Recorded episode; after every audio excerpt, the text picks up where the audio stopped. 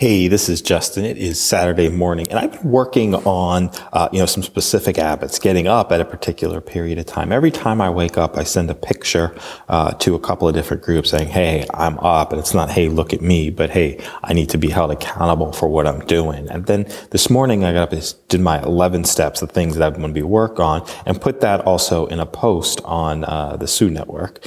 And uh, now, you know, when I do my uh, workout, I, I, post that to a certain group. When I do uh, my work around mindset, I post that to another group. So uh, a couple of different things. I, I, mean, one, it has a couple of different effects. The, the main one is well, it holds, holds me accountable. It allows me to have, you know, public acknowledge, you know, public acknowledgement or public, um, yeah, public acknowledgement of the stuff that I'm actually working on, which is absolutely critical um, for my head to say, hey, look, if I do this publicly, I've got a whole social community. Whether these people even look at the stuff or not, psychologically, it says I've got a whole social community around it. But number two, um, it creates content, and that's you know one of the biggest things is people are out there looking for content, um, you know, for their businesses and ideas. And turn your habits, just document what you're doing, and turn it into content because there is an art to that.